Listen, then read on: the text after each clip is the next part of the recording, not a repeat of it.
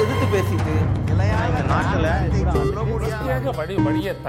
மக்கள் தங்களுடைய பங்களிப்பை அளிக்க வணக்கம் நேர்களே நேர்பட பேசு நிகழ்ச்சிக்கு உங்களை வரவேற்கிறோம். ஒரே நாடு ஒரே தேர்தல். இந்த முறை குறித்து தேர்தல் ஆணையம் எழுதியிருந்த கடிதத்திற்கு அதிமுக ஒப்புதல் அளித்து பதில் கடிதம் அனுப்பியிருப்பதாக வெளியாகியிருக்கும் தகவல் பரம் பெரும் பரபரப்பை ஏற்படுத்தியிருக்கு. இது தொடர்பாக அதிமுகவுடைய கருத்தாக அது வந்து பார்க்கப்படுகிறது.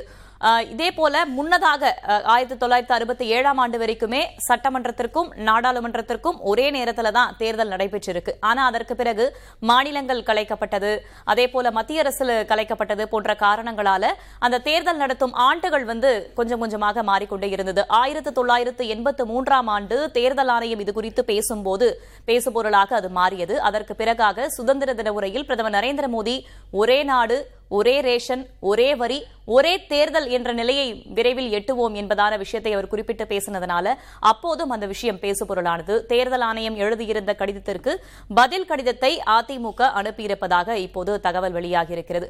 முன்னதாக நித்தி ஆயோக் தரப்பிலிருந்து சொல்லப்பட்ட கருத்துக்களை பொறுத்தவரைக்கும் செலவினங்கள் அதிகமாகுது. ஆண்டுக்காண்டு ஒவ்வொரு மாநிலங்களிலையும் தேர்தல் அப்படின்னும் போது செலவினங்கள் அதிகமாகுது என்பதான கருத்தை நித்தி ஆயோக் தரப்பிலிருந்து சொல்லியிருந்தாங்க. அதே போல பிரதமரும் சரி மத்திய அமைச்சர்களும் சரி ஒவ்வொரு ஆண்டும் மாநிலங்களில் தேர்தல் நடைபெறும் அப்படின்னும் போது அந்த இடத்துக்கு சென்று பரப்புரை மேற்கொள்கிறார்கள். அந்த விஷயங்களில் கவனம் செலுத்துகிறார்கள் என்பது நிர்வாக ரீதியாக அவர்களால் கவனம் செலுத்த முடியவில்லை. நிர்வாக ரீதியான பாதிப்புகள் ஏற்படுது என்பதான கருத்துக்கள் ஒருபுறம் முன்வைக்கப்பட்டது. ஆனால் இன்னொரு புறம் பார்த்தோமேயானால் ஏற்கனவே மக்களால் தேர்ந்தெடுக்கப்பட்டு சட்டமன்றங்களில் வீற்றிருக்கக்கூடியவர்களின் நிலை இப்போது ஒரே நாடு ஒரே தேர்தல் என்று வந்தால் அந்த கால அளவு என்னவாக மாறும் அப்படின்ற கேள்வி இருக்கிறது. அதே போல மத்திய அரசை மத்திய அரசில் இருப்பவர்களை தேர்ந்தெடுக்கக்கூடிய மக்களின் மனநிலையும் மாநில வாரியாக இருக்கக்கூடியவர்களை தேர்ந்தெடுப்பவர்களின் மனநிலையும் ஒரே மாதிரியாக இருக்குமா? ஒரே நேரத்தில் தேர்தல் நடத்தினால் சரியாக இருக்குமா என்பதான கேள்வியை முன்வைக்கிறார்கள். குறிப்பாக எதிர்க்கட்சிகள் தரப்புல பொறுத்தவரைக்கும் அதிபர் ஆட்சியை கொண்டு வர பார்க்கிறார்கள் அப்படின்ற மிகப்பெரிய குற்றச்சாட்டை முன்வைத்திருக்கிறார்கள். ஒட்டுமொத்தமாக இந்த விஷயங்கள் எல்லாம் தவிர்த்துட்டு பார்த்தோம் அப்படின்னா தேர்தல் ஆணையம் தரப்பிலிருந்து நாடாளுமன்றம் கூடி ஒரே நாடு ஒரே தேர்தல் என்ற முறையை அரசியல் சாசன ரீதியாக கொண்டு வந்தால் நிர்வாக ரீதியாக அதை எப்படி அமல்படுத்துறது அப்படிங்கறத நாங்க பாத்துக்கிறோம் அப்படின்றதான விஷயத்த தேர்தல் ஆணையம் தரப்புல இருந்து சொல்லியிருக்காங்க. இந்த பின்னணியில தான் இன்னைக்கு நேர்பட பேச நிகழ்ச்சியை நம்ம கட்டமைச்சிருக்கோம். ஒரே நாடு ஒரே தேர்தல் முறை. யாருக்கு சாதகம் அப்படின்ற தலைப்புல மூன்று விருந்தினர்கள் நம்மோட அரங்கத்துல இணைஞ்சிருக்காங்க. எஸ். எஸ். ஸ்ரீராம் வலதுசாரி சிந்தனையாளர் அதே போல திமுகவிலிருந்து திரு. தமிழன் பிரசன்னா அரசியல் விமர்சகர் திரு. கலை ஆகிய மூவரும் அரங்கத்திலிருந்து இணைந்திருக்கிறார்கள். தொலைத்தொடர்பு மூலமாக இணைந்திருக்கிறார் காங்கிரஸ் கட்சியின் திரு. சுதர்சன நாச்சியப்பன் நால்வருக்கும் வணக்கம். முதலாவதாக திரு. கலை. அதிமுக தரப்பிலிருந்து ஒப்புதல் கொடுத்து பதில் கடிதம் அனுப்பப்பட்டிருக்கு தேர்தல் ஆணையத்துக்கு அப்படின்ற தகவல் வெளியாகி மறுபடியும் அதை பத்தி பரபரப்பா பேச ஆரம்பிச்சிருக்காங்க. ஒரே நாடு ஒரே தேர்தல் அப்படின்னு. ஒரே நாடு ஒரே தேர்தலை அதிமுக ஆதரித்து ஒப்புதல் கொடுக்க என்ன காரணமா நம்ம பார்க்கலாம்? ஒருபுறம் பாஜக கொண்டு வந்தது அப்படின்ற ஒரு ஷரத்து இருக்கு. அதே போல இன்னொரு பக்கம் பார்த்தோம்னா ஒரே நாடு ஒரே தேர்தலில் இந்தந்த அம்சங்கள்லாம் இருக்கு. அதனால அதிமுக ஒத்துக்குது அப்படின்னு பார்க்கலாமா? என்ன காரணம்? இல்லை அதிமுக லா கமிஷன் எழுப்பிய ஐந்து கேள்விகளுக்கு என்ன பதில் சொல்லியிருக்கு? அவங்க கடிதம் நமக்கு கிடைக்கல. அவங்க எப்படி ரியாக்ட் பண்ணியிருக்காங்க தெரியல. ஒவ்வொரு பாயிண்ட்டுக்கும் அவங்க பதில் சொல்ல சொல்லியிருக்காங்க. அதில் அவங்க என்ன சொல்லியிருப்பாங்க நமக்கு தெரியல. இது வந்து மாநில மத்திய மாநில அந்த கூட்டாட்சி தத்துவத்திற்கு எதிராக இருக்குமா? என்னென்ன அமெண்ட்மெண்ட்ஸ் செய்ய முடியும்? அதை செய்ய முடியுமா? என்னென்ன அமெண்ட்மெண்ட்ஸ் திருத்தங்கள் தேவைப்படுது? மக்கள் பிரதிநிதி சட்டத்திலையும் தேவைப்படுது. இந்திய அரசமைப்பு சட்டத்திலையும் திருத்தங்கள் தேவைப்படும். அதையெல்லாம் சாத்தியமா?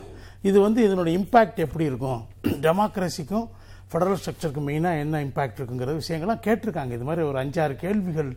அதுக்கெல்லாம் என்ன அதிமுக தரப்பில் சொல்லப்பட்டிருக்கு நமக்கு தெரியல. இதேதான் திரு. ஜெயக்குமார் அவர்களும் சொன்னார். கட்சி ரீதியா தெளிவா சொல்லுவாங்க அப்படின்னா. அப்போ ஒரு அரசியல் விமர்சகராக அவங்களுடைய நடவடிக்கைகளை உற்று நோக்கக்கூடியவராக என்ன காரணமாக இருக்கக்கூடும் அப்படின்னு கணிக்கிறீங்க? இது அது அப்படி நம்ம அசியூம் பண்ண நான் விரும்பல. ஏன்னா அவங்க என்னன்னு தெரியல எனக்கு. அந்த கடிதத்தை பெறதுக்காக நான் முயற்சி பண்ண கிடைக்கல எனக்கு. அதனால அவங்க என்ன அதுக்கு ஒவ்வொன்றுக்கும் என்ன பதில் சொல்லியிருக்காங்க? ஒட்டுமொத்தமாக ஏற்றுக்கிறதுங்கிறது வேற விஷயம். இப்போ தேர்தல் ஆணையம் ஏற்றுக்கிடுச்சு ஆயிரத்தி தொள்ளாயிரத்தி எண்பத்தி மூணுலேருந்து அவங்க சொல்லிட்டு இருக்கிறாங்க.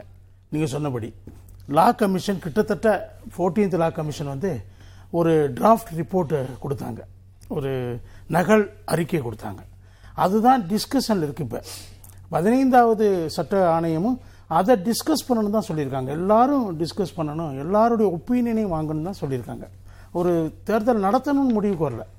நீங்கள் அந்த நடத்தணும்னு சொல்லி ஒன் ஒன் ஒரு நாடு ஒரு தேர்தல் நடத்தணும்னு சொல்லி ஆர்கியூ பண்ணுறவங்க ஒரு ஸ்ட்ராங்கான ஆர்கியூமெண்ட் வைக்கிறாங்க. அதுக்கு எதிராக அப்படி நடத்துவதனால வரக்கூடிய பாதிப்புகளை பற்றி பேசக்கூடியவங்களும் ஸ்ட்ராங்கான பாயிண்ட்ஸ் வைக்கிறாங்க. இது வைக்குது? அதான் அதிமுக அதான் தெரியல எனக்கு. அவங்க இது ஆதரிச்சிட்டாங்க. அவங்க ஏற்கனவே ஆதரிச்சிருக்கிறாங்க அது வேற விஷயம்.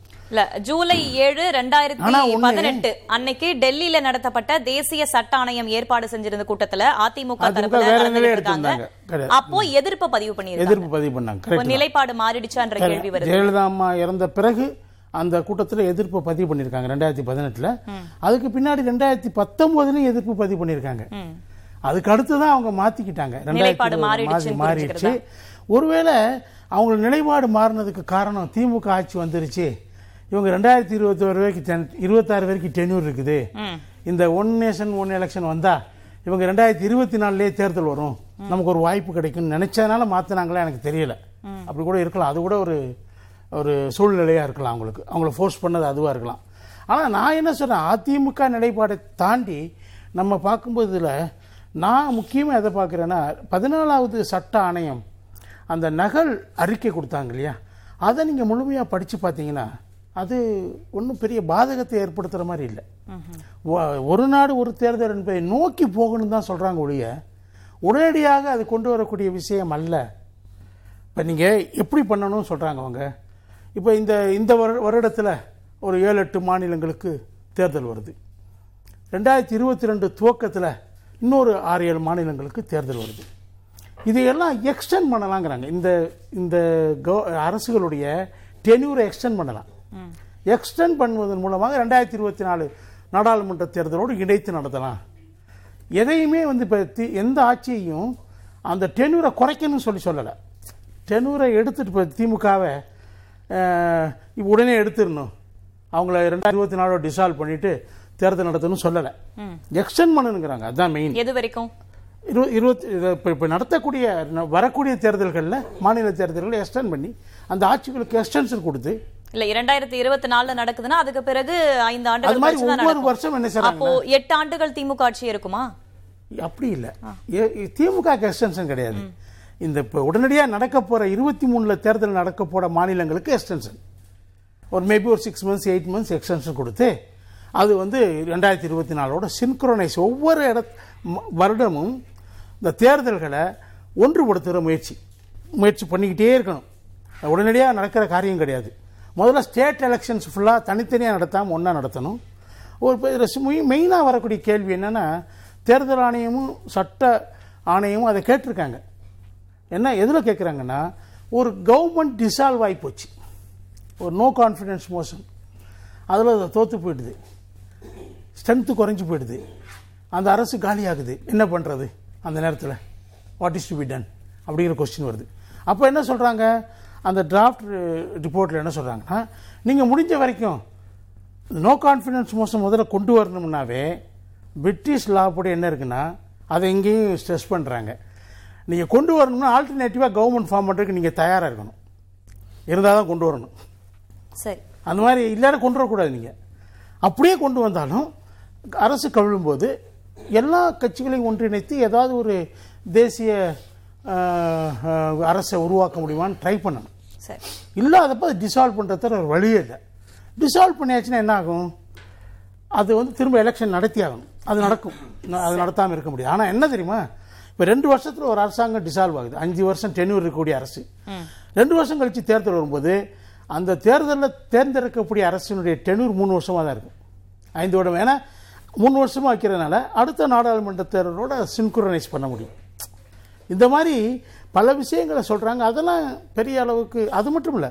இதுல ஒரு பெரிய கன்சென்சஸ் எல்லாரும் எல்லாரையும் கலந்து எல்லோரும் ஏற்றுக்கொள்ளக்கூடிய ஒரு விஷயமாகத்தான் இதை நம்ம அமுல்படுத்த முடியும். அப்போ பிற மாநில அரசுகள் பிற மாநில இருக்கக்கூடிய ஆட்சியில இருக்கக்கூடிய அரசுகள்லாம் என்ன கருத்தை சொல்றாங்க அப்படின்றதும் கணக்குல எடுத்துட்டு தான் முடிவு பண்ணுவாங்க எடுத்துக்கிட்டு தான் தேர்தல் பண்ணணும்னு ஆணையம். தான் சரி. நம்ம தொடர்ந்து பேசலாம் அது சரியான ஒரு டிராஃப்டா தான் எனக்கு தோணுது. சரி நம்ம தொடர்ந்து திரு சுதர்சனன் ஆட்சேபன் இப்போ திரு கலை சொன்ன மாதிரி இதுல பெரிய அளவுக்கான பாதகங்கள் எதுவும் இருக்காது. அதே போல நித்தி ஆயோக் தரப்புல சொல்ல போது சொல்லப்படும் போது செலவினங்கள் ரொம்ப மிச்சமாகும் என்பதான கருத்துக்களை முன்வைக்கிறாங்களே. ஏற்கனவே நீங்க அந்த தொடர்பான குழுவிலையும் இருந்திருக்கீங்க. இந்த மாதிரியான கருத்துக்களை ஏற்கறீங்களா? அதாவது முதல் முதலாக இதை பற்றி விவாதித்தது ரெண்டாயிரத்தி பதினைந்தில் பிரதமர் மோடி அவர்கள் சட்ட அமைச்சகத்திற்கு ஒரு கடிதம் அனுப்பி இதை பாராளுமன்ற நிலைக்குழு அதை பற்றி ஆய்வு செய்ய வேண்டும் என்று அனுப்பியிருந்தார். அந்த குழுவினுடைய தலைவராக நான் இருந்தேன். ஜனவரி மாதம் ரெண்டாயிரத்தி பதினைந்திலிருந்து ஆரம்பித்து டிசம்பர் மாதம் வரையிலே இந்தியாவிலே பல்வேறு இடங்களுக்கு கல்கத்தா பாம்பே அதே போல சண்டிகர் சென்னை ஹைதராபாத் போன்ற இடங்களுக்கெல்லாம் சென்று எல்லா கட்சிகளையும் அழைத்து எந்தெந்த கட்சிகள் தேர்தல் ஆணையத்தில் அங்கீகரிக்கப்பட்ட கட்சிகளாக இருந்தவோ அத்தனை கட்சிகளையும் அழைத்து அவருடைய கருத்துக்களை நாங்கள் கேட்டோம். அவர்களிலே இரண்டு வகையான கருத்துக்கள் வந்தன. ஒன்று என்னவென்றால் ஒரே நேரத்தில் நடத்துவது என்பது இயலாத ஒரு காரியம். அதற்கு மாற்று ஏற்பாடு நீங்கள் செய்வீர்களானால் அதை பற்றி நாங்கள் ஆதரிப்பதற்கு தயாராக இருக்கிறோம் என்று தேசிய கட்சிகளும் குறிப்பாக அண்ணா திராவிட முன்னேற்ற கழகத்தினுடைய அன்றைய முதலமைச்சராகவும் ஜெய தலைவியாகவும் இருந்த ஜெயலலிதா அம்மையார் அவர்கள் கைப்பட ஒரு கடிதம் எங்களுக்கு அனுப்பியிருந்தார்கள். அதிலே அவர்கள் சொன்னது fixed term of the parliament and assembly என்று முடிவு செய்யப்பட்ட ஐந்து ஆண்டுகள் கலைக்கப்பட முடியாத ஒரு நிலையை அது சட்டத்தில் திருத்த வேண்டும். இது ஐ யூகேயிலே யுனைடெட் ஸ்டேட்ஸ் ஆஃப் இது யுனைடெட் கிங்டம் அதிலே நடந்திருக்கிறது. அது ரெண்டாயிரத்தி பதினொன்றில் அப்படி சட்டம் கொண்டு வந்து பாராளுமன்றத்தை ஐந்து ஆண்டுகளுக்கு இடையிலே கலைக்க இயலாது. அப்படி கலைக்க வேண்டுமே ஆனால் மூன்றிலே இரண்டு பங்கு ஒத்துக்கொண்டால் தான் முடியும் என்ற ஒரு நிலைப்பாடை கொண்டு வர வேண்டும் என்று ஜெயலலிதா அம்மையார் அவர்கள் கருத்துக்களை சொல்லியிருந்தார். அதற்கு தம்பித்துறை அவர்கள் அன்றைக்கு துணை சபாநாயகராக இருந்தவர் எங்களுடைய குழுவின் முன்னாலே ஆஜராகி அவருடைய கருத்துக்களை சொன்னார். கடிதத்தையும் ஜெயலலிதா அம்மையார் அவர்கள் கொடுத்த கடிதத்தையும் எங்களிடம் கொடுத்தார்கள். இரண்டாவது அவர் சொன்னது ஒரு குறிப்பிட்ட நாளிலே எவ்வாறு அமெரிக்க ஜனாதிபதி நவம்பர் மாதம் ஒன்றாம் தேதி இரண்டாம் தேதிக்குள்ளாக அவர் தேர்ந்தெடுக்கப்படுகிறாரோ அதை போல முதலமைச்சர்களும் சரி பிரதம மந்திரியும் நியமிக்கப்பட வேண்டும். அப்படி இல்லாமல் நினைத்த நேரத்தில் செய்யக்கூடாது என்று சொல்லியிருந்தார்கள். மூன்றாவது சொன்னது இதையெல்லாம் ஒழுங்குபடுத்த முடிமையானால் ஒரே நேரத்தில் தேர்தல் நடத்துவதிலே எந்த விதமான ஆட்சியும் கிடையாது என்று சொல்லியிருந்தார்கள். மற்ற சகோதரர்கள் சொல்லக்கூடியதிலே மற்ற கட்சிகள் அதாவது மாநில கட்சிகளிலே பெரும்பான்மையான கட்சிகள் சொன்னது நாங்கள் வெவ்வேறு முகத்தோடு ஒவ்வொரு மாநிலத்தில் கருத்துக்கள் அடிப்படையில் சொல்லுகிறோம். அதை ஒரே தேர்தலில் கொண்டு வருகின்ற பொழுது மக்கள் அதை ஏற்றுக்கொள்ளுவார்களா ஏற்றுக்கொள்ள முடியாதா என்று செயல்பாடு இருக்கிறது. இரண்டாவதாக தேசிய கட்சிகளுக்கு பண வசதி அதிகமாக இருக்கிறது. மாநில கட்சிகளுக்கு அந்த வசதி கிடையாது. அதனால ஒவ்வொரு முறையும் தேர்தல் நடத்தாமல் ஒரே முறையில் நடத்துவதிலே எங்களுக்கு வேறுபாடு கிடையாது. ஆனால் எங்களை தனியாகவும் அவர்களை தனியாகவும் நடத்தினால்தான் எங்களுடைய கொள்கைகளை மக்களுக்கு புரிய வைக்க முடியும் என்று அக்காலித்தளம் போன்ற கட்சிகள் எல்லாம் அவருடைய கருத்துக்களை சொன்னார்கள். இதை ஆய்வு செய்ததற்கு பின்னாலே நாங்கள் எல்லா கட்சிகளையும் எல்லா பாராளுமன்றத்திலே இருக்கக்கூடிய அங்கீகரிக்கப்பட்ட கட்சி தலைவர்களையும் அழைத்து பேசி அவருடைய கருத்துக்கள் எல்லாம் பதிவு செய்ததற்கு பின்னாலே நாங்கள் தேர்தல் ஆணையத்தையும் அழைத்து காரணம் தேர்தல் ஆணையம் எங்களுக்கு கட்டுப்பட்டு அப்பொழுது அந்த அமைப்பின் கீழ் இருந்து இருக்கிறது. அதனால அவர்களையும் அழைத்து அவருடைய கருத்துக்களை கேட்டோம். அவர்கள் சொன்னார்கள் அன்றைக்கு சொன்ன கருத்து செலவு என்பது முக்கியமல்ல.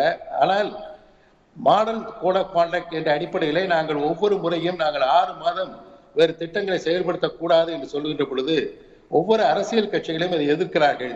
காரணம் எங்களுடைய த திட்டங்களை எல்லாம் செயல்படுத்த முடியாமல் நீங்கள் தடை செய்கிறீர்கள். அவ்வாறு செய்யக்கூடாது. ஒரு மாநிலத்தில் ஒரு தேர்தல் நடக்கிறது என்று சொன்னால் ஆறு மாதம் போய்விடுகிறது அடுத்த மாநிலத்தில் இன்னொரு தேர்தல் நடக்கிறதுனால் அதற்கு போய்விடுகிறது பாராளுமன்றத்தில் தேர்தல் நடக்கிறது என்று சொன்னால் மாநிலங்களில் இருக்கக்கூடிய வளர்ச்சி திட்டங்களை நாங்கள் செயல்படுத்த முடியவில்லை. இந்த முரண்பாடுகளை நீங்கள் களைய வேண்டும் என்று சொன்னார்கள். இவற்றையெல்லாம் ஆய்வு செய்வதற்கு முன்னாலே நாங்கள் கொடுத்த பரிந்துரை ஐந்து ஆண்டுகளிலே இரண்டு முறை நீங்கள் தேர்தல் நடத்தலாம். ஒன்று பாராளுமன்றத்தோடு சேர்ந்து அதற்கு முன்னாலே ஆறு மாதத்திற்கு முன்னாலே முடியக்கூடிய பா- மாநிலங்களிலேயும் ஆறு மாதத்திற்கு பின்னாலே நடக்கக்கூடிய மாநிலங்களை ஒன்றிணைத்தால் பதிமூன்று மாநிலங்கள் வருகின்றன. அது பாராளுமன்ற தேர்தலோடு சேர்த்து நடத்துங்கள். மீதம் இருக்கக்கூடிய அத்துணை மாநிலங்களையும் இதை போல இரண்டரை ஆண்டுகளுக்கு பின்னாலே ஒரு குறிப்பிட்ட தேதியிலே நடத்துங்கள். இது அமெரிக்காவிலே நடக்கிறது. இப்பொழுது நீங்கள் பார்த்திருப்பீர்கள் அமெரிக்காவில் நடந்த காங்கிரஸ்ல இருநூத்தி பன்னிரெண்டு இடங்களிலே ரிப்பப்ளிகன் பார்ட்டி வந்தது டெமோக்ராட்டிக் பார்ட்டி இருநூத்தி இருபத்தி ரெண்டு இடங்களிலே வந்தது. ஒரு ஸ்பீக்கரை தேர்ந்தெடுப்பதற்கே பதிமூன்று சுற்றுகள் அவர்கள் வாக்குகளை தெரிவிக்க வேண்டியிருக்கிறது. இவ ஆனால் அதே நேரத்தில் ஒரு ஆட்சி நன்றாக இருக்கிறதா இல்லையா என்பதை இடைக்காலத்திலேயே மக்கள் தீர்வு காணக்கூடிய ஒரு வாய்ப்பு இருக்கிறது. ஆட்சியில் இருக்கக்கூடிய தன்னை திருத்திக் கொள்வதற்கு ஒரு வாய்ப்பு கிடைக்கிறது. ஆகினால இந்த முறையை கையாளுங்கள். இதை செய்து முடிப்பதற்கு நீங்கள் உங்கள் குறைந்தபட்சம் இருபது ஆண்டுகள் ஆகும். அதாவது ஐந்து தேர்தல்கள் நீங்கள் எதிர்கொள்ள வேண்டும் என்று பரிந்துரைகள் நாங்கள் சொல்லியிருந்தோம். அன்றைக்கு காஷ்மீரும் ஆறு ஆண்டுகள் அவர்களுக்கு அந்த பீரியட் இருந்ததுனால அதை தனியாக நடத்த வேண்டும் என்று சொன்னோம். இப்பொழுது அந்த பிரச்சனை கிடையாது. இப்போதைக்கு சாத்தியமில்லை. இப்போதைக்கு சாத்தியம் உண்டு. ஆனால் ஒரே நேரத்தில் முடியாது. ஒரு ஒரு ஐந்து ஆண்டுகளுக்குள்ளாக ரெண்டு முறை நடத்தலாம். ஓகே ஒரே நாடு ஒரே தேர்தலாக இல்லாமல் இரண்டாக பிரித்து நடத்தலாம்ன்ற பரிந்துரையை முன் வச்சீங்க. நடத்தலாம். ஐந்து முறை அப்படி நடத்தியதற்கு பின்னாலே ஒரே இருபது ஆண்டுகளுக்கு பிறகாக. இருபது ஆண்டுகளுக்கு பிறகாக சரிதானே? நடக்கும். தொடர்ந்து பேசலாம் சுர- சுதர்சன ஆட்சேபன். திரு ஸ்ரீராம் ஒரே நாடு ஒரே தேர்தல். இதுக்கான அவசியமா என்ன பாக்குறீங்க நீங்க? நிச்சயமாக இதுக்கு அவசியம். நீங்க கேட்ட வந்து சாதகம் யாருக்குன்னா நிச்சயமா நாட்டுக்கு சாதகம். அஞ்சு வாட்டி நம்ம பண்ணியிருக்கோம். இது வந்து புதுசு கிடையாது. அதுவும் நைன்டீன் ஃபிஃப்டி சிக்ஸில் வெறும் நமக்கு இந்த இந்த மாதிரி தொழில்நுட்பம் இல்லாமல் இவ்வளோ அரசு ஃபோர்ஸஸ்லாம் இல்லாமல் கிட்டத்தட்ட இருபத்தாறு கோடி அன்னைக்கு அன்னைக்கு இருக்கிற பாப்புலேஷனில் இருக்கும்போதே நம்ம இந்த ஒன் நேஷன் ஒன் எலெக்ஷனை பண்ணியிருக்கோம் நிச்சயமா இது வந்து ஒரு ஒரு தேவையான ஒரு விஷயம். இல்ல அப்போதுல இருப்பதுலயும் இப்போ இருக்கிறதுலயும் ஒப்பிட்டு பாத்திர முடியுமா நிச்சயமா அதுதான் சொல்ல வரேன். அன்னி என்னதான் இருந்தாலும் அந்த அந்த காலத்து பாப்புலேஷனுக்கு அது ரொம்ப பெரிய டாஸ்க் இந்த காலத்து பாப்புலேஷனுக்கு இவ்வளோ பெரிய தொழில்நுட்பம் நம்மகிட்ட இருக்கு இவிஎம் மிஷின்ஸ் இருக்கு எல்லா எக்யூப்டா இருக்கும்போது இது நிச்சயமா சாத்தியம்ன்றது தான் என்னோட சாத்திய கூறுகள் நான் கேட்கறது அவசியம் அவசியமும் கூட. நீங்க வந்து ஆப்வியஸா நீங்க வந்து சார் சொன்ன மாதிரி மல்டிபிள் டைம்ஸ் ஆறு மாசம் ஆறு மாசம் உங்களுக்கு வந்து எந்த ஒரு நலத்திட்டங்களையும் செய்ய முடியாது. அதே மாதிரி பணம் ஒரு ஒரு வாட்டியும் ஒரு எலெக்ஷனுக்கு இருபதாயிரம் முப்பதாயிரம் கோடி நம்மளுடைய ரெவென்யூ நாட்டுக்கே சரி அவ்வளோவான ரெவன்யூ கிடையாது. வெறும் ஒரு சொற்ப பர்சன்டேஜ் ஆஃப் பீப்புள் தான் டேக்ஸ் பே பண்ணுறாங்க ஸோ அந்த பணத்தை வந்து முறையாக செலவிடுவது தான் நிச்சயமான ஒரு முக்கியமான விஷயம். இது வந்து எண்பத்தி மூணுலேயே பரிந்துரைக்கப்பட்டிருக்கு. தொண்ணூத்தொம்போதில் லா கமிஷன் அதை திருப்பி அதை இன்சிஸ்ட் பண்ணியிருக்காங்க. டூ தௌசண்ட் சார் சொன்ன மாதிரி டூ தௌசண்ட் எயிட்டீனில் இந்த டிராஃப்டில் ஒன்று சொல்கிறாங்க ஐம்பது பர்சன்ட் ஆஃப் த ஸ்டேட்ஸ் வந்து இதுக்கு அக்ரி பண்ணணும்னு சொல்கிறாங்க இதில் சில ஸ்டேட்ஸுக்கு வந்து நிச்சயமாக பாதகம் இருக்கலாம். சில மாநிலங்களுக்கு சில ஸ்டேட்ஸுக்கு இது சாதகமாக இருக்கலாம். அதனால் இப்போது இப்போ இப்போ வந்த சில கட்சிகளுக்கு அது ஒரு எதிர்ப்பாக இருக்கலாம். அது குஜராத்தாக இருந்தாலும் சரி யூபியாக இருந்தாலும் சரி தமிழ்நாடாக இருந்தாலும் சரி. ஸோ சில மாநிலங்களுக்கு அது ஒரு பெனிஃபிட்டாகவும் இருக்கும். ஆனால் இதோட நிச்சயமாக இதில் பல பெனிஃபிட்ஸ் இருக்குங்க. காஸ்ட்டை நம்ம ரெடியூஸ் பண்ண முடியும். அதே மாதிரி மக்கள் டேர்ன் ஓவர் ஓட்டு ஓட் பர்சன்டேஜ் இன்னுமே அறுபது அறுபத்தஞ்சு பர்சன்ட்டுக்கு மேலே எல்லா மாநிலத்துலேயும் சரி வரமாட்டேங்கிறாங்க. அந்த ஓட் பர்சன்டேஜ் நம்மளால இன்க்ரீஸ் பண்ண முடியும். நம்மளோட பாதுகாப்பு படையரை வந்து சரியாக முரண்பட இந்த எல்லா எலெக்ஷன்லையும் நம்ம யூஸ் பண்ண முடியும். அதே மாதிரி இந்த சோஷியல் ஃபேப்ரிக் அதாவது இந்த இந்த கம்யூனலைசேஷன் ஆஃப் பாலிடிக்ஸ் ஒரு ஒரு இந்த ஜாதியை தூண்டுவது அதெல்லாம் அதெல்லாம் ஒன்றாக அந்த அளவுக்கான சோர்சஸ் நம்ம கிட்ட இருக்கா? இப்போ நம்ம இவிஎம் மிஷின் அனுப்புறோம் அதே போல பாதுகாப்புக்காக நம்ம வந்து சிஆர்பிஎஃப் வீரர்கள் அனுப்புறோம் அப்படின்னா ஒரே நாடு ஒரே ஒரே நேரத்தில் தேர்தல் நடத்தும் போது அத்தனை விதமான சோர்சஸ் நம்ம கிட்ட இருக்கா? நிச்சயமாக நம்மளால அது அதுக்கு அதை ஸ்கேல் அப் பண்ண முடியும். எலெக்ஷன் கமிஷன் அதில் கான்ஃபிடென்ட்டாக இருக்கு. ஸோ அதனால நிச்சயமாக அதை நம்ம will have to work towards தட்னு தான் சொல்கிறேன் அதே மாதிரி நீங்கள் இந்த நல நலத்திட்டங்கள் இது ப- நம்மளால எவ்ரி டைம் ஒரு சிக்ஸ் மந்த்ஸ் சிக்ஸ் மந்த்ஸ் இதாகுது. அவங்களால செயல்படுத்த முடியவில்லை. ஸோ இதெல்லாம் பார்த்தீங்கன்னா முழுக்க முழுக்க அது கான்ஸ்டண்ட்டாக ஒரு அஞ்சு வருஷம் ஒரு செக்யூர்ட் கவர்மெண்ட் அது மாநிலமாக சரி மத்தியிலாலும் சரி நடக்கக்கூடும். ஸோ இதெல்லாம் பார்த்தீங்கன்னா திருப்பி அந்த முறை அந்த முறையை நம்ம திருப்பி எடுத்துன்னு வரணும்னு தான் பார்க்கணுமே தவிர இது வெறும் பிரதமர் இன்னும் இன்னைக்கு மட்டும்தான் ஒன் நேஷன் ஒன் எலெக்ஷன்னு சொல்கிற மாதிரி நிச்சயமாக இல்லை. நடந்ததை பல தவறுகள் பல மாநில அரசுகள் சட்டவிரோதமாக டிஸ்மிஸ் செய்யப்பட்ட பல மாநில அரசுகளால் தான் நம்ம இந்த சுச்சுவேஷனுக்கு செப்பரேட்டாக வந்திருக்கோம். இதை திருப்பி இணைப்பது என்பது ஒரு நல்ல முயற்சியாக தான் இல்லை நல்ல ஒரு எண்ணமாக தான் நான் பார்க்குறேன். சரி இதுக்கான பதில கேட்கலாம். திரு தமிழன் பிரசன்னா ஏற்கனவே நம்ம பண்ணிருக்கோம் இப்ப பண்றதுலயும் எந்த ஒரு சிக்கலும் இருக்காது. அதோட சாதகங்கள் நிறைய இருக்கும் அப்படின்ற மாதிரி திரு ஸ்ரீராம் சொல்லியிருக்காரே. ஏற்கிறீங்களா? இல்ல இந்த ஒரே நாடு ஒரே தேர்தல் ஒரே ரேஷன் அட்டை ஒரே இதுன்னு சொல்றவங்க ஏன் ஒரே கோயில்னு சொல்ல மாட்டேங்கிறாங்க? ஒரே மதம் அப்படின்னு சொல்கிறவங்க வந்து சாதி இல்லைன்னு ஏன் சொல்ல மாட்டேங்கிறாங்க அப்படின்னு ஒரு கேள்வி வைக்கிற போது இதை யார் சொல்கிறா அப்படிங்கிறத அந்த நோட் எடுத்தீங்க அப்படின்னா இந்த ஒரே நாடு ஒரே தேர்தல் ஒரே அட்டை ஒரே ஒரே ஒரே ஒரே ஒரேன்னு சொல்றது ஃபுல்லாவே நாக்பூரினுடைய ஆர்எஸ்எஸ் சித்தாந்தத்தை நடைமுறைப்படுத்தி கொண்டிருக்கிற மத்திய அரசு தொடர்ந்து வைத்து கொண்டே இருக்கிறது. இந்த நாடு எப்படிப்பட்ட நாடு? ஒரு பன்முகத்தன்மை கொண்ட நாடு. இந்த பன்முகத்தன்மை கொண்ட நாட்டில் நான் வந்து தமிழ்நாடு வாழ்கன்னு தான் சொல்ல முடியும். பாரத் மாதா கி ஜேன்னு என்னால் சொல்ல முடியாது. நீங்கள் என்ன சொல்கிறீங்க நாங்கள் ஒற்றையாட்சி முறையை கொண்டு வர்றதுக்கான முதல் தொடக்கம் தான் இது.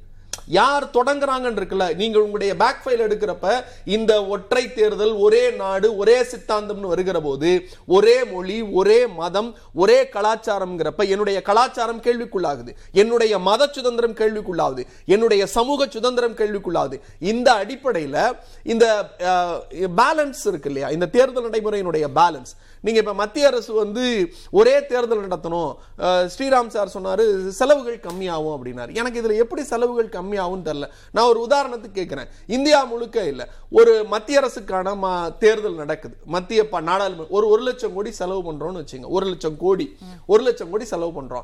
இந்த எட்டு ஆண்டுகள்ல மத்திய அமைச்சர் மரியாதைக்குரிய ம- ரெண்டு மத்திய அமைச்சர்களையுமே சேர்த்து நிதி அமைச்சர்களும் பார்த்தீங்கன்னா ஏறக்குறைய இந்த ரைட் ஆஃப் வேவ் ஆஃப் பண்ண தொகை மட்டும் பார்த்தீங்கன்னா கிட்டத்தட்ட ஒரு ஒரு ஐம்பது லட்சம் கோடிக்கு மேலே இருக்கு. யார்? ஒரு ஒரு தனியார் நிறுவனத்துக்கு வேவ் ஆஃப் ரைட் ஆஃப் பண்ண நிதி மட்டும் ஐம்பது லட்சம் கோடிக்கு மேலே இருக்குது ஜனநாயகத்தை காப்பாற்றுறதுக்கு பன்முகத்தன்மையை காப்பாத்துறதுக்கு யூனிட்டி அண்ட் டைவர்சிட்டியை காப்பாற்றுறதுக்கு எனக்கான ஒரு தவறு செஞ்சுட்டா அஞ்சு வருஷத்துக்கு நீங்கள் திருத்த முடியாதுன்னு சட்டத்தை கொண்டு வரீங்க அப்படின்னா நான் என்ன தவறு வேணாலும் செய்யலாம். அஞ்சு வருஷம் கழிச்சு நீங்க கொண்டு வர முடியும் அப்படிங்கிறது என்ன நியாயம்?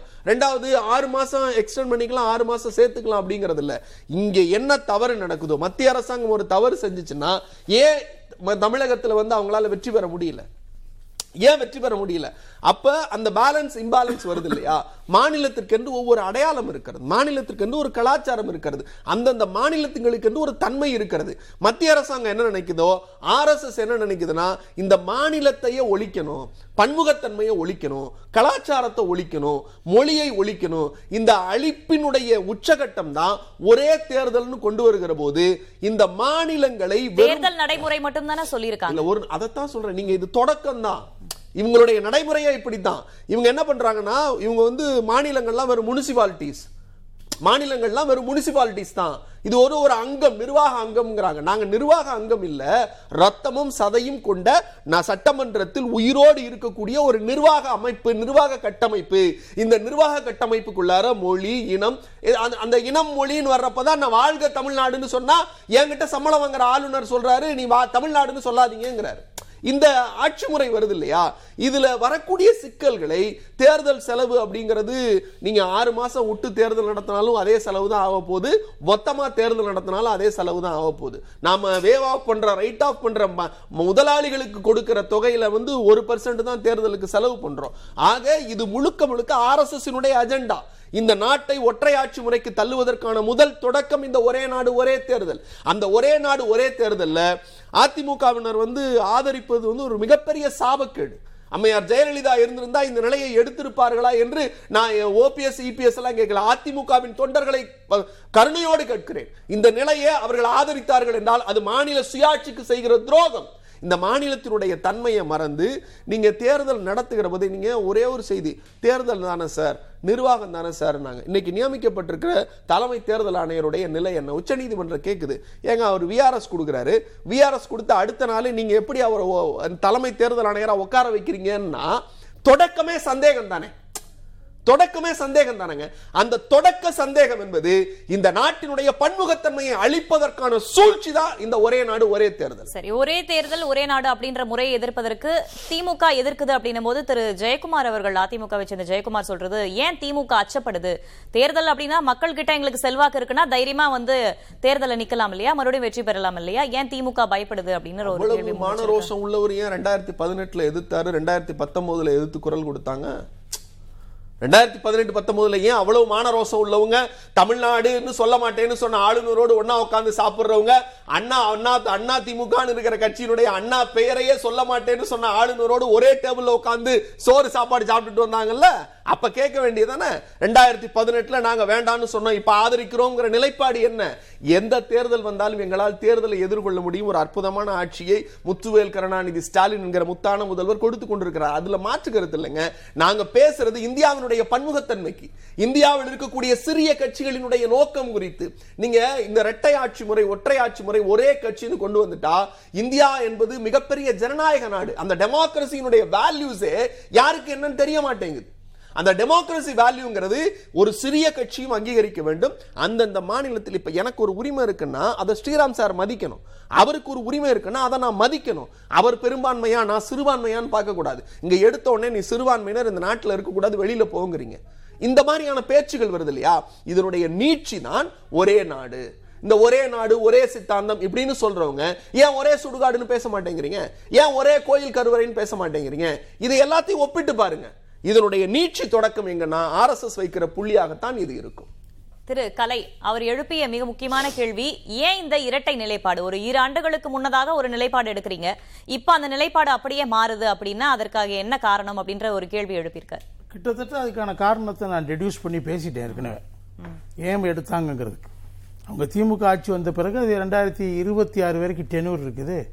இது வந்து இருபத்தி நாலோட மக்களால் தேர்ந்தெடுக்கப்பட்ட ஒரு அரசு தான் வந்து மறுபடியும் தேர்தலை சந்திக்கணும் அப்படின்றதுக்காக அதை ஆதரிக்கிறோம் அப்படின்னா அது ஜனநாயகத்துடைய மாண்பை குலைக்கிற மாதிரி இருக்கு அப்படின்ற ஒரு பார்வையை வைக்கிறாங்க கரெக்ட் இது?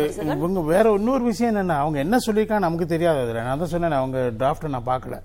என்ன விஷயம்னா நான் அவ- அவங்க என்ன குறிப்பிட்டாங்கன்னு நான் கேட்கல நீங்க குறிப்பிட்டது நான் நான் சொல்றது என்னன்னா நீங்க அந்த டிராஃப்ட் ரிப்போர்ட் சொன்னேன் இல்லையா? அது வந்து சரியா தான் இருக்குது. அது எந்த அரசாங்கத்தினுடைய டெனூரையும் கட் ஷாட் பண்ணக்கூடாதுன்னு தான் சொல்லுது. நீ சொல்லப்போனால் யூகேல இருக்கக்கூடிய ஃபிக்ஸட் டென்யூருங்கிற அந்த விஷயத்தை ஐந்து ஆண்டுகள் தேர்ந்தெடுக்கப்பட்ட அரசு ஐந்து ஆண்டுகள் தொடர வேண்டும். இப்போ அதில் இதில் இவர் தம்பி பிரசன்னா வந்து ஏராளமான விஷயங்கள் அதுக்கு எதிரான விஷயங்களை முன் வச்சார். அதுக்கு ஆதரவாக ஏராளமான விஷயங்கள் இருக்குது. அதுக்குள்ளே நான் போக விரும்பல. அதை நான் முதலே சொல்லிட்டேன். ரெண்டு பக்கமான ஸ்ட்ராங் வியூஸ் வந்திருக்கு. அதுக்கு ஆதரவாகவும் ஏராளமான வியூஸ் வந்திருக்கு. தேர்தல் ஆணையம் அதை ஆதரிக்குது. லா கமிஷன் ஆதரிக்குது. உச்ச நீதிமன்றம் சொல்லி தான் லா கமிஷன் அது குறித்து ஆய்வு நடத்தியது. நடித்த ரிப்போர்ட் கொடுத்துருக்காங்க fourteenth finance commission law commission. Fifteenth law commission அதை ஆதரிக்குது. பதினாலாவது சட்ட ஆணையம் கொடுத்த அந்த ரிப்போர்ட்டை முன்வைக்கிறாங்க அவங்க. அந்த ரிப்போர்ட்டை வச்சு வச்சு தான் நான் பேசுகிறேன் நான் வந்து நீங்க நீங்க சட்ட ரீதியா பேசுறீங்க. இவங்க என்ன பதில் கொடுத்திருக்காங்கன்ற பேசுறீங்க. அது என்னோட கேள்வி கிடையாது. இதுக்கு முன்னாடி திமுக ஆட்சியில இருக்கு. அதனால மறுபடியும் தேர்தல் வந்தா அந்த நிலைப்பாடா இருக்கக்கூடும் அப்படின்னு சொன்னீங்க. மக்களால தேர்ந்தெடுக்கப்பட்ட ஒரு அரசு தான் மீண்டும் தேர்தல்ல போட்டியிடணும் அப்படின்றதுக்காக அந்த விஷயத்தை நம்ம முன்னெடுக்கிறோம் அப்படின்னா அது ஜனநாயகத்துடைய மாண்பை குலைக்கிற மாதிரி இல்லையா? இல்லை அது நிச்சயமா நீங்க சொன்னது சரிதான். ஆனா அதே சமயத்தில் அவங்க தேர்தல் அரசியல்ல இந்த மாதிரி தானே இருக்கிறாங்க எல்லாருமே. எல்லா கட்சிகளும் இப்படி தானே பாக்குறாங்க தேர்தல் அதிமுகவும் தங்களுக்கு போக்கை எடுக்குதா? சாதகமா இருக்கிறது எது? உடனடி சாதகம் என்ன? அதிமுகவும் அந்த போக்கு தான் கடைபிடிக்குதா? அதிமுக பாஜக திமுக நான் பிரிச்சுலாம் பேசல. எல்லாரும் சொல்லிட்டேனே. நீங்க ஏன் வகைப்படுத்துறீங்க? எல்லாரும் அப்படித்தான் இருக்கிறாங்க. அதிமுக அப்படித்தான் இருக்க முடியும். வேற மாதிரி இருக்க மாட்டாங்க. அதனால நான் என்ன சொல்றேன்? இந்த விஷயத்துல ஏதாவது ஒரு ஒருங்கிணைப்பு ஏற்படணும். அந்த ரிப்போர்ட் வந்து ஒரு ஸ்டார்டிங் பாயிண்ட் நான் நிச்சயமா சொல்லுவேன் அந்த சட்ட ஆணையத்தினுடைய அந்த டிராஃப்ட் ரிப்போர்ட் ஒரு சரியான ரிப்போர்ட் அது. அது டிஸ்கஷனுக்கு உட்படுத்த வேண்டிய ரிப்போர்ட் அது. அதில் உட்படுத்தி நம்ம ஒரு கன்சென்சஸுக்கு வரணும் உருவாக்கணும். அதில் அதிமுக திமுக எல்லாரும் அதுக்கு அதில் இறங்கி அதில் உடன்பட்டு அதற்கு அதுக்கு சாதக பாதகங்களை பார்த்து அது பண்ணணும். ஜனநாயக மாண்பு விட. தான் முக்கியமா அப்படின்றத நீங்களே ஒத்துக்கிட்டு இருந்திருக்கீங்க. சரி. கூட்டாட்சி தத்துவத்துக்கு எதிரானதுன்னு சொல்லிட்டா. அப்படி ஒரேடியா சொல்லிட முடியாது இந்த தேர்தலை.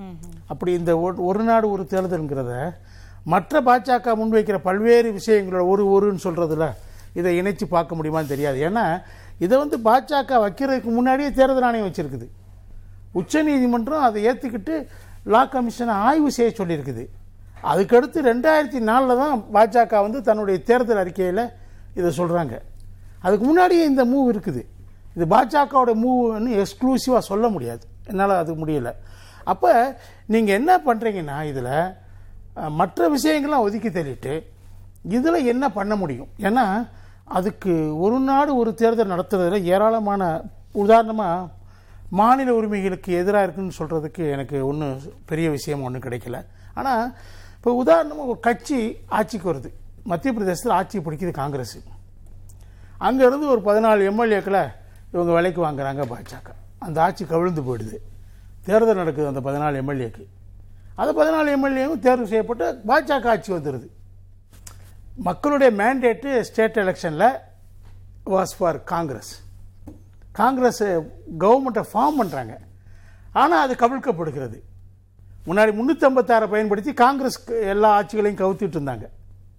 இப்போ பாஜக முந்நூற்றம்பதாத்தாரை பயன்படுத்த முடியாத நிலைமை பொம்மை கேஸுக்கு பின்னாடி வந்த பிறகு பாஜக வேறு டாக்டிக்ஸை ஃபாலோ பண்ணுறாங்க இன்னும் மற்றவங்களும் அது மாதிரி செய்வாங்க.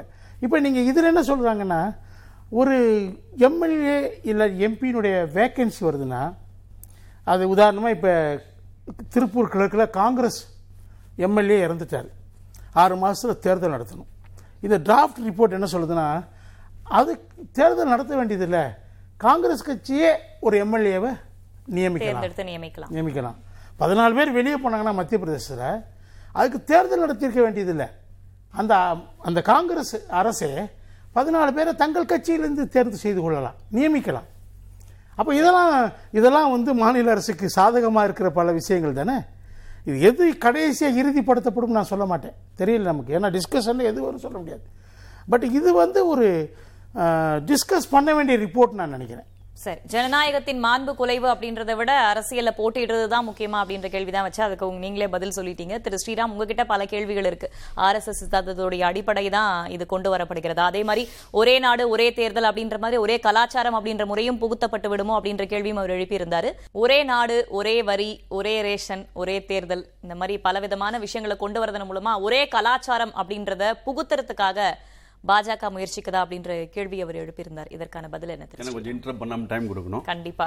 நான் வந்து பாரத் மாதா கி ஜெயின் முதல்ல சொல்லுவேன்.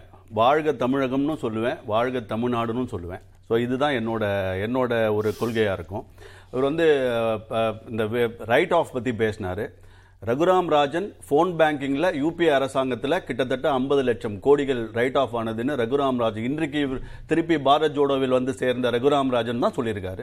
இந்த மீரவ் சோக்சிகளுக்கும் விஜய் மால்யாக்களுக்கும் நீ அப்புறம் மேகுல் சோக்சிகளுக்கும் அள்ளி கொடுத்தது யூபிஏன்றது உலகம் தெரிஞ்ச விஷயம். ஸோ அதெல்லாம் எந்த கணக்கில் வரும்னு எனக்கு தெரியாது. அதே மாதிரி ஒரே நாடு நீங்கள் சொன்ன பல விஷயத்தில் இன்றைக்கி ஆதார் கார்டு கிட்டத்தட்ட ஏழு தமிழகத்தோட நலத்திட்டங்களை இணைக்க வேண்டும் என்பது தமிழக அரசாங்கத்தின் கோரிக்கை. ஸோ ஆதார் கார்டு வந்து யாருக்கு பலன் அளிக்கிறதுன்னு தமிழக அரசுக்கு நல்லாவே புரிஞ்சிருக்கு. இது வந்து ரெட்டை நிலைப்பாட்டில் வந்து பிஹெச்டி வாங்கணும்னா அது டிஎம்கே தான். அவங்க யூபிஏ அரசாங்கத்தில் இருக்கும்போது தமிழ்நாட்டில் அதிமுக அரசாங்கம் இருந்தபோது இந்த மாநில சுழாட்சி பற்றிலாம் அவங்களுக்கு காதலே விழாது இந்த கவர்னருக்கு அப்போ தாடி இருந்ததா கவர்னருக்கு அப்போ தாடி இல்லையா அப்போ புல் போட்டாங்களா இல்லையான்லாம் அவங்களுக்கு தெரியாது. ஆனால் அவங்க மா மாநிலத்தில் வந்துட்டா இந்த கவர்னருக்கு தாடி எதுக்கு ஆட்டுக்கு தாடி எதற்கு மாநில சுழாட்சி. அவர்கள் என்ன செஞ்சாங்க? யூபி அரசாங்கத்தில் தமிழகத்தில் அவங்க பதினாறு வருஷம் இருந்தபோது தமிழகத்துக்கு செஞ்ச வஞ்சனை தான் ஜாஸ்தி. முடியும்? ஆளுநருடைய தலையீடு சில இடங்கள்ல இருக்கிறதுனால தான் கேள்வி எழுப்புறோம்னு அவங்க சொல்றாங்க இல்லையா? எந்த எந்த தலை எந்த தலை இவங்க இவங்க சொல்றது இப்போ வந்து பதினஞ்சு பில் அப்படின்னு சொல்லுவாங்க. பதினஞ்சு பில்ல முடக்கல இது பண்ணிட்டாருன்னுவாங்க. அதுவே பெரிய ஒரு ஒரு தவறான இன்ஃபர்மேஷனுங்க அதாவது அவங்க நான் இது ரெண்டு ரெண்டே நிமிஷத்தில் சொல்லிடுறேன். ஒரு பில் வந்து பல்கலைக்கழகங்களுக்கு முதலமைச்சர் வந்து வைஸ் சான்சலர் நியமனம் பண்றது. பன்னெண்டு பல்கலைக்கழகம் இருக்கு. அது பன்னெண்டு மசோதா. ஆக என்ன கான்செப்ட் ஒன்று ஆனால் பன்னெண்டு மசோதா ஏன்னா பன்னெண்டு யூனிவர்சிட்டி இருக்கு. அவங்க கேட்குற ரெண்டாவது கோஆபரேட்டிவ் சொசைட்டியில் இப்போ மக்களால் தேர்ந்தெடுக்கப்பட்டவர்களை நீக்கிவிட்டு தாங்கள் அவர்களுக்கு தேவையானவர்களை நியமிக்க வேண்டும் என்பது இன்னொரு மசோதா. இது மக்கள் விரோத மசோதா. இன்னொரு மசோதா அவங்க சொல்றது வந்து யூனிவர்சிட்டிஸை டேக் ஓவர் பண்ற மசோதாஸ் பல பிரைவேட் யூனிவர்சிட்டிஸ்ல ஏதேனும் ஒரு தவறு நடந்தாலோ இல்லை ஒரு முரண்பாடு நடந்தாலோ அதை வந்து அரசியல் காரணத்துக்காக பழிவாங்கும் நடவடிக்கைக்காக திருப்பி அதை ஒரு மசோதாவை எடுத்துட்டு வராங்க. இன்னொன்னு இந்த ஆன்லைன் மசோதா நிச்சயமாக அவர்களுக்கு ரொம்ப நல்லா தெரியும். அது மத்திய அரசாங்கம் கொண்டு வந்தால் ஒழிய இந்த ஆன்லைன் மசோதாவை நிறுத்த முடியாது. ஆகையனால முழுக்க முழுக்க இவர்களுக்கு தேவையான மசோதாவை அங்க அங்க கவர்னர் கொடுக்காததுனால கவர்னருக்கு ஐம்பத்தி நாலு மசோதா இவங்க கொடுத்திருக்காங்க. நாற்பத்தி நாலோ நாற்பத்தி ஏழு மசோதாவை அவர் கிளியர் பண்ணிருக்காரு. ஒப்புதல் கொடுத்து மேல போனா அது ரிஜெக்ட் தான் ஆக போகுதுன்னு தெரிஞ்சிருந்தோம். ஆளுநர் கொடுத்தா அது ரிஜெக்ட் ஆனா ஆளுநருக்கு இப்ப நீட் நீட் நீட் கொடுத்துட்டாரு. பிரசிடென்ட்டுக்கு போயிடுச்சு. இப்ப என்ன ஆச்சு நீட்டுக்கு? இவங்க சுப்ரீம் கோர்ட்ல போய் எங்களுக்கு வாய்தா கேட்டது நம்ம தமிழக அரசு தான் அதே சுப்ரீம் கோர்ட் ஜட்ஜ் என்ன சொன்னாங்க? நாங்க பிரசிடென்ட்டையோ கவர்னரையோ இன்சஸ்ட் பண்ண முடியாத டைமிங்ல நெக்ஸ்ட் டைம் வந்து you be prepared and come and argue the கேஸ்னு சொல்லியிருக்காங்க. ஏன் அங்க போய் சொல்ல வேண்டியதானே? கவர்னர் இந்த மாதிரி பிரச்சனை பண்றாங்க. பிரசிடென்ட் இந்த மாதிரி பிரச்சனை பண்றாங்கன்னு. சோ ஆகையினால முழுக்க முழுக்க அவர்களுக்கு வேணும் போது மாநில சுழற்சி தலைக்கு மேல் உட்காரும். அவர்களுக்கு தேவையில்லாத போது மாநில சுழற்சி காலுக்கு கீழே வரும். முழுக்க முழுக்க இது அரசியல் செய்வது தானே தவிர இந்த ஒரே நாடு ஒரே எலெக்ஷன்ல கலாச்சாரம் என்பது எங்கேயும் உள்ள வராது அவர் கலாச்சாரம் பாருங்க தொடக்கமா இருக்குமோன்ற அச்சத்தை தான் அவர் பதிவு நிச்சயமாக அவர்களுடைய அதை நான் மதிக்கிறேன். அது அவர்கள் அது நம்ம நிச்சயமாக மத்திய அரசாங்கம் அதை விளக்கணும். அது எல்லா கட்சிக்காக இருந்தாலும் சரி இன்க்ளூடிங் திமுகவும் அதை விளக்க வேண்டும். ஆனால் பாஜக அரசாங்கம் எதை எடுத்துட்டு வந்தாலும் நான் எதிர்ப்போம் என்று சொல்ல மனநிலை வந்து நிச்சயமாக மக்களுக்கு அது வேற மாதிரி தான் தென்படுகிறது. ஆதார் கார்டை கொண்டு வந்தது மத்திய அரசு தானே. ஆனா இப்ப அமல்படுத்தி அவங்களோட திட்டங்களே இணைச்சிருக்காங்க அப்படின்ற வாதமும் இருக்கு இல்லையா? கரெக்ட் அதுதான் நான் அப்ப சொல்றேன். எது- கொண்டு வந்தாலும் எதிர்க்கிறாங்கன்ற வாதம் எப்- அப்ப ஈடுபடும் எதிர்த்தாங்க. திமுக அப்ப ஆதார் கார்டை எடுத்தால் இன்னைக்கு அந்த ஆதார் கார்டு தான் அவங்களுக்கு ஹெல்ப் பண்ணுதுன்றதான் என் பாயிண்ட் அவர்கள் அப்ப எதிர்ப்பதை இப்ப நீங்க நீங்க அதை யூஸ் பண்ணக்கூடாது. இப்ப உங்களுக்கு ஆதாரை நீங்க கட்டாயப்படுத்துறீங்க. நான் மத்திய அரசாங்கம் சொன்னால் அது கட்டாயப்படுத்துவது திணிப்பது. நீங்க அதை சொல்ற போது அது மக்கள் ஏற்றுக்கொள்ள வேண்டும் என்று தமிழ் இதுதான் என்ன நிலைப்பாடுன்னு தான் என்னோட பாயிண்ட் திரு தமிழன் பிரசன்னா அப்படித்தானா? ஸ்ரீராம் இடைமறிக்க மாட்டாருன்னு நிச்சயமாக. நீங்கள் இந்த இந்த தேர்தல் விஷயத்தில் ஒரே ஒரு கருத்தை மட்டும் வச்சுட்டு ஸ்ரீராமுக்கு நான் பதில் சொல்கிறேன் இந்த ஒரே நாடு ஒரே தேர்தல்னு ஒரு விஷயத்தை கொண்டு வரீங்க. இப்போ இந்த ஜனநாயகம் அப்படின்னா டெமோக்ரஸி அப்படின்னா மக்களால் தேர்ந்தெடுக்கப்பட்ட ஆட்சி பிரதிநிதித்துவத்தின் அடிப்படையில் பெரும்பான்மையின் அடிப்படையில் ஒரு தேர்தலில் நாம் வெற்றி பெற வேண்டும். இப்போ ஒரு ஆட்சி கலைக்கப்படுது இப்போ அதிமுகவால் பாஜக ஆட்சி கலைக்கப்பட்டது. ஒரே ஒரு ஓட்டில் கலைக்கப்பட்டது. இப்போ அந்த ஆட்சி என்பது பெரும்பான்மை இல்லாமல் ஒரு ஆட்சி கலைக்கப்படுது. பெரும்பான்மை தான் தேர்தல் ஜனநாயகம். ஜனநாயகத்தினுடைய மூலம் என்பது மக்கள் பிரதிநிதிகள். அப்படி ஒரு ஆட்சி கவிழ்க்கப்படுது ஒரு நாள்ல ஒரு வருஷத்துல மூணு மாசத்துல அப்படின்னா திரும்ப மூணு மாசத்துல இன்னொரு ஒரு லட்சம் கோடி செலவு பண்ணுவீங்களா? அப்படிங்கிற ஒரு கேள்வி. ரெண்டாவது மாநிலத்துல ஒரு பெரும்பான்மை நம்பிக்கை இல்லா தீர்மானம் கொண்டு வர்றோம். அந்த நம்பிக்கை இல்லா தீர்மானம் பெரும்பான்மையற்று அல்லது பெரும்பான்மை பெற்று ஆட்சி கவிழுது அப்படின்னா இப்ப அந்த ஒரு மாநிலத்துக்காக ஒட்டுமொத்த இந்தியாவுக்கும் தேர்தல் நடத்துவீங்களா. இல்ல குடியரசுத் தலைவர் ஆட்சியை கொண்டு வந்து உங்க ஆட்சியை நடத்துவீங்களா? இது ஒரு கேள்வி. இதனுடைய இந்த தலைப்புக்குட்பட்ட கேள்வி. ஸ்ரீராம் இல்ல நான். முடிச்சாரேன் ஸ்ரீராம் வந்து ஆளுநர் விஷயத்த பேசினார். அவர் பாரத் மாதா கி ஜெயன் தான் சொல்லுவாருன்னு எல்லாருக்கும் தெரியும். ஆனால் என்னை சொல்ல சொல்லி கட்டாயப்படுத்துவது சொல்லாத சகோதரனை தோல் உரித்து அடிச்சு ச- சட்டையை கிழிக்கிற மாதிரி அவன் தோல் அடிச்சு உதைக்கிறது. ஏன்னா பாரத் மாதா கி சொல்லலைன்னா நீ வந்து இந்திய நாட்டின் பிரதிநிதியே இல்லைன்னு சொல்றது. அது இல்லை. அது எல்லா ஊப்பியில வந்து ட்ரெயின்ல போக முடியல. இது இந்த இந்த இந்த இந்த இந்தியாங்கிறது வந்து ஸ்ரீராமுக்கோ பிரசன்னாவுக்கோ மட்டும் கிடையாது. எல்லாருக்குமானது. காஷ்மீர்ல வந்து கண்ணீர் வடிக்கிறாங்க. ஏன் நாங்க இந்த திட்டத்தை ஆதரிச்சோம்னு? So every state have their own individuality அந்த இண்டிவிஜுவாலிட்டிங்கிறது எல்லாம் சேர்ந்துதான் வேற்றுமையில் ஒற்றுமை பன்முகத்தன்மை யூனிட்டி அண்ட் டைவர்சிட்டிங்கிற அந்த தத்துவம் தான் இந்தியாவுக்கான அழகு. அது ஜனநாயகமா இருந்தாலும் தேர்தலாக இருந்தாலும் அதுதான். ஆளுநர் விஷயத்துக்கு வந்து பதினஞ்சு மசோதா அனுப்பியிருக்கோம்னார். இது வரைக்கும் இருபத்தி ரெண்டு மசோதா அனுப்பியிருக்கோம். நாங்கள் ஒரு பேப்பர் அனுப்பினாலும் கடைசியா உச்சநீதிமன்றம் சொன்ன பேரறிவாளன் வழக்கின் தீர்ப்பின்படி மாநில அரசு மக்களால் தேர்ந்தெடுக்கப்பட்ட அரசு மக்களின் பிரதிநிதித்துவம் பெற்ற அரசு சட்டமன்றம் என்ன அனுப்புகிறதோ அதை செய்ய வேண்டியது தான் ஆளுநருடைய வேலை. நான் ஒரு பேப்பர் அனுப்பினாலும் உங்களால் நீங்கள் நாலு விஷயம் தான் செய்ய முடியும். ஒன்று ஏற்றுக்கொள்வது திருப்பி அனுப்புவது அல்லது ஜனாதிபதியினுடைய ஒப்புதலுக்கு அனுப்புவது திருத்தம் கோருவது. இந்த நாளை தவிர நீங்க யோசிக்கிறதுக்கோ சிந்திக்கிறதுக்கோ அந்த பேப்பர்ல எதுவும் இல்லை. நான் வேணுங்கனே போட்டு உக்காந்துகிட்டு இருப்பேன் அப்படின்னா பேரறிவாளன் வழக்குல என்ன நடந்துச்சு? தீர்மானம் அனுப்பினோம். அந்த தீர்மானத்துக்கு கவர்னர் ஒப்புதல் அளிக்கல. எவ்வளவு நாள் ஒப்புதல் அளிச்சிட்டு இருப்ப? உச்சநீதிமன்றம் சொல்லுது நான் ரிலீஸ் பண்றேன்னு சொல்லி ரிலீஸ் பண்ணிட்டாங்க. ரிலீஸ் பண்ணிட்டாங்க. இப்ப இந்த நடவடிக்கை தான் எல்லா விடயங்கள்லையும். நாங்கள் இப்போ அடுத்த கட்ட நடவடிக்கை என்பது ஆளுநரோட வந்து நாங்கள் ஜ- திமுக என்பது ஜனநாயகத்தினுடைய பாதைகளை பின்பற்றக்கூடிய இயக்கம். நீங்கள் எதிர்கட்சியாக இருக்கிறப்ப ஆளுநர் உங்கள் கண்ணுக்கு தெரியாது அப்படின்லாம் சொல்கிறாங்க அப்படிலாம் கிடையாது. ஆளுநர் என்கிற பதவியே வேண்டாம் என்பதுதான் திமுகவினுடைய எல்லைப்பாடு அது பேரறிஞர் அண்ணா எங்கள் இயக்கத்தை தொடங்கி ஆட்சிக்கு வந்த காலத்தில் இருந்து எந்த நிலை வந்தாலும் ஆளுநர் எங்களுக்கு தேவையில்லை ஏன்னா மத்திய அரசு யார் எந்த அரசா இருந்தாலும் இவர் சொன்னாரு ரகுராம் ராஜன் வந்து வேவா பண்ணாரு. இவங்க வேவா பண்ண யார் வேவா பண்ணாலும் எங்க வீட்டு காசு புடுங்குறீங்க? டிராக்டர் வித்துட்டு கடன் கொடுத்துட்டோன்னா அவன் குடும்பத்தையே நடுரோட்டுக்கு இழுத்து பேப்பர்ல ஒட்டி டிராக்டர் இழுத்து கொண்டு போறீங்க. அது தவறுன்னு தான் சொல்றோம். பெரிய பெரிய கோடீஸ்வரர்களுக்கு விடுத்துட்டு ஏழை விவசாய சாவடிக்கிற நிலைப்பாடு எப்படி ஜனநாயக நிலைப்பாடா இருக்கும்? அந்த நிலைப்பாடு வந்துடக்கூடாதுன்னு சொல்றோம். அந்த நிலைப்பாடு வந்துடக்கூடாதுங்கிறதுக்காக தான் நாங்க என்ன சொல்றோம்னா எந்த கட்சியாக இருந்தாலும் ஆளுநர் என்பவரை கைப்பாவையாக பயன்படுத்தி மக்களால் தேர்ந்தெடுக்கப்பட்ட உண்மையான ஜனநாயக ஆட்சியை நீங்க கொடுமை பண்றீங்க.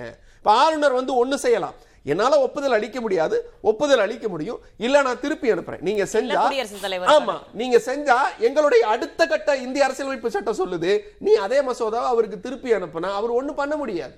இப்ப நீட்ல அப்படிதானே நடந்துச்சு. இப்ப ஒண்ணு இது அவர் எங்களுக்கு திருப்பி அனுப்பணும். அப்ப திருப்பி அனுப்பலங்கிறப்பயே மக்களால் தேர்ந்தெடுக்கப்பட்ட ஒரு ஜனநாயகத்தை சட்டமன்றத்தை அவர் கொச்சைப்படுத்துகிறார். தமிழ்நாடுங்கிற பேரு தமிழ்நாடுங்கிற பேர் இன்னைக்கு முதலமைச்சர் அற்புதமா பேசினார். அந்த அவையில் நான் உட்கார்ந்து இருந்த போது என் மயிர்கால்கள் கூச்சரித்தது. தமிழ்நாடு அப்படிங்கிற வார்த்தை என்பது சாதாரண வார்த்தை அல்ல. நீங்க இந்த ஆர்எஸ்எஸ் காரர்களுக்கு எப்படி பாரத் மாதா கி ஜேன்னா எங்கிருந்தோ ஏதோ ஒரு சக்தி வருதுன்னு சொல்றாங்கல்ல தமிழ்நாடுன்னு சொல்றப்ப என் இதயத்திலிருந்து என் இனத்திலிருந்து எனக்கான உரிமை கிடைக்கிறது தமிழ்நாடுன்னு. அப்படி என் நாட்டை அவர் சொல்லக்கூடாது என்று சொல்வதற்கு அவர் யார்? அவர் யார்? தமிழ்நாடு அரசு கொடுக்கிற சம்பளம் தமிழ்நாடு அரசு கொடுக்கிற ஃபியூல் தமிழ்நாடு அரசு கொடுக்கிற சாப்பாடு தமிழ்நாடு அரசு கொடுக்கிற பாதுகாப்பு இதையெல்லாம் வைத்துக்கொண்டு தமிழகம்னு சொல்லுங்க. நீங்க ஏன் வந்து ராஷ்டிரபதி பவன் மாத்துனீங்க? ராஷ்டிரபதி பவன் ஏன் மாத்துறீங்க லோக்சபான்னு ஏன் மாத்துறீங்க ராஜ்யசபான்னு ஏன் மாத்துறீங்கன்னா அதை போலத்தான் இது தமிழ்நாடு. அண்ணா வந்து தன் மரணப்படுக்கையில் வந்து சொல்லிவிட்டு போனார். இந்த தமிழ்நாடுங்கிற தீர்மானம் வெற்றி பெறுவதற்காக நான் வந்து இங்கே இருந்தா நான் இங்கே இருந்து இல்லாவிட்டால் இருந்தென்ன போனேன் என்னுடைய உயிர் என்னிடத்தில் இருந்தால் என்னன்னு சொன்னார். இது எங்களுடைய பண்பாடுங்க. மொழி என்பது எங்கள் இனத்தோடு எங்கள் மண் பண்போடு மனதோடு உணர்வோடு இருக்கிற ஒரு மொழி. அந்த மொழியின் அடிப்படையில் எங்கள் மாநிலத்தை அடையாளப்படுத்தி தமிழ்நாடுன்னு பெயரிட்டு இருக்கோம் சட்டமன்றத்தின் ஒப்புதலோடு நாடாளுமன்றத்தின் ஒப்புதலோடு ஜனாதிபதியின் ஒப்புதலோடு இந்திய அரசியலமைப்பு சட்டம் ஏற்றுக்கொண்ட பெயர் தமிழ்நாடு. அதை ஒரு ஆளுநர் புறக்கணிக்கிறார் அப்படின்னா நாங்கள் ஏற்றுக்க முடியுமா? நான் இன்னொரு விஷயம் கேட்குறேன். ஸ்ரீராமுக்கு தன்மையாக கேட்குறேன். பண்போடு கேட்குறேன். நீங்கள் மத்திய அரசினுடைய பிரதிநிதியாக கூட இருந்துட்டு போங்க. ஆனால் முதலில் நீங்கள் தமிழ்நாட்டினுடைய பிரஜை. தமிழ்நாட்டினுடைய பிரஜை.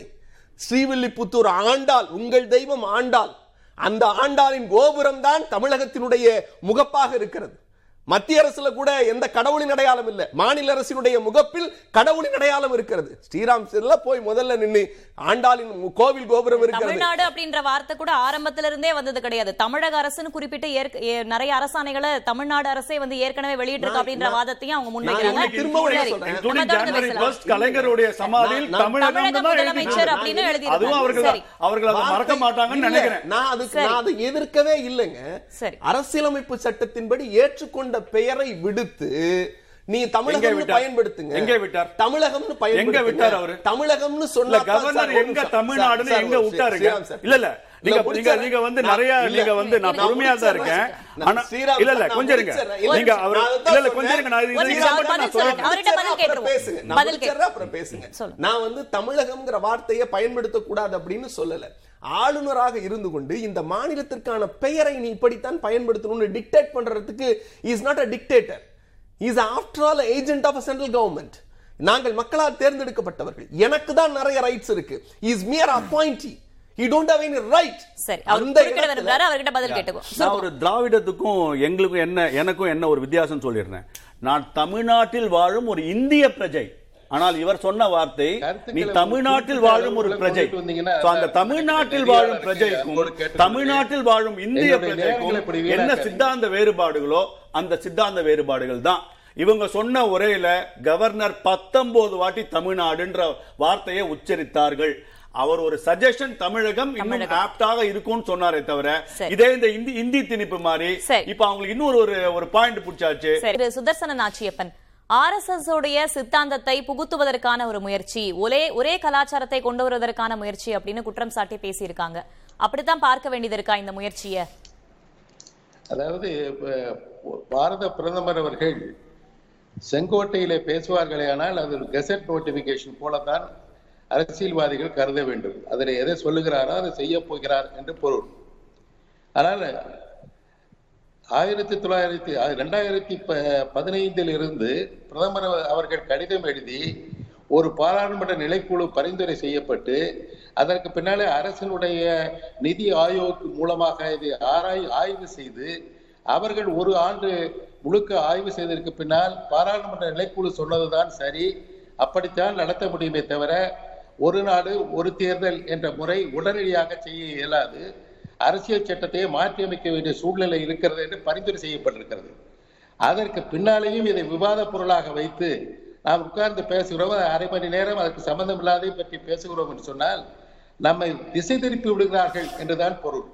இது உண்மையாக அவர்கள் பிஜேபியோ ஆர்எஸ்எஸோ இல்லை நரேந்திர மோடியோ உண்மையாக சத்தியமாக இதை செய்து தீர வேண்டும் என்ற உணர்வோடு அவர்கள் செயல்படவில்லை போலித்தனமாக மக்களுடைய பிரச்சனைகளை வேலையில்லா திண்டாட்டத்தை விலைவாசி உயர்வை உற்பத்தி பொருளுடைய விலையை அதிகப்படுத்துவது வேலையில்லாத ஒரு நிலையை உருவாக்குவது விவசாயிகள் தற்கொலை மக்கள் இடையே பிரிவினை இந்த பிரச்சனைகள் எல்லாம் பேசாமல் வேறு உதையாவது உதை பேசுவார்கள். அப்படிப்பட்ட பேச்சை பேசட்டும் என்பதற்காகத்தான் இதை செய்வது போல தெரிகிறதே தவிர இது உண்மைத்தன்மை அல்ல. ஆர்எஸ்எஸ்னுடைய கொள்கையும் தெளிவான கொள்கை அல்ல. பிஜேபியினுடைய கொள்கையும் தெளிவான கொள்கை இல்லை. ஏழு ஆண்டுகள் நாற்பத்தி ஐந்து தடவை தேர்தல் நடந்திருக்கிறது ஏழு ஆண்டுகளுக்குள்ளாக. இந்த தேர்தல்களிலே ஒரு தடவை கூட ஒட்டுமொத்தமாக நான் இதை கொண்டு வருகிறேன் என்று செயல்படுகிற திறன் இல்லாத ஒரு ஆட்சி. இதை பற்றி விவாதிக்க வேண்டிய அவசியம் இல்லை. இதற்காக தேர்தல் அறிக்கையும் தேர்தல் அஹ், நிறுவனமும் செயல்பட வேண்டியது இதே எலெக்ஷன் கமிஷன் எங்கள் முன்னாலே வாக்கு வாக்குமூலம் கொடுத்திருக்கிறார்கள். இதே தேர்தல் கமிஷன் கொடுத்திருக்கிறார்கள். இதே பிஜேபி கொடுத்திருக்கிறது. இதே எல்லா அரசியல் கட்சிகளும் கொடுத்திருக்கின்றன. திரும்ப என்ன ஆய்வு? ஏழு ஆண்டுகளுக்கு பின்னால் திருப்பி ஒரு ஆய்வு. அதை பற்றி ஒரு விவாதம் என்று சொன்னால் மக்களை ஏமாற்றுகிறார்கள் என்றுதான் பொருளை தவிர இது உண்மைத்தன்மையோடு செயல் செயல்படவில்லை என்பதுதான் பிஜேபியுடைய போலித்தனத்தை காட்டுகிறது. சரி திசை மாற்றுவதற்கான மடை மாற்றுவதற்கான ஒரு முயற்சியாக தான் பார்க்கணும் அப்படின்றத சொல்லியிருக்கீங்க. இதையே நான் உங்க இறுதி கருத்தா எடுத்துக்கிறேன். ஒரே நாடு ஒரே தேர்தல் தொடர்பாக தேர்தல் ஆணையம் கருத்துக்களை கேட்டிருக்கிறது. பல கட்சிகளும் அவங்களுடைய கருத்துக்களை சொல்லியிருக்காங்க. கருத்துக்கள் என்னவாக இருக்க போகிறது? தேர்தல் ஆணையம் என்ன முடிவு எடுக்க போகிறது என்பதெல்லாம் அடுத்தடுத்து நம்ம பொறுத்திருந்து பார்க்கலாம். இந்த அமர்வில் பங்கேற்ற நான்கு விருந்தினர்களுக்கும் நன்றி. நேர்பட பேசு நிறைவடைகிறது. இணைந்திருங்கள் புதிய தலைமுறையோடு. எதிர்த்து பேசிட்டு? பிரத்யேக வழி தவிர வேறு மக்கள் தங்களுடைய பங்களிப்பை அளிக்க வேண்டும்.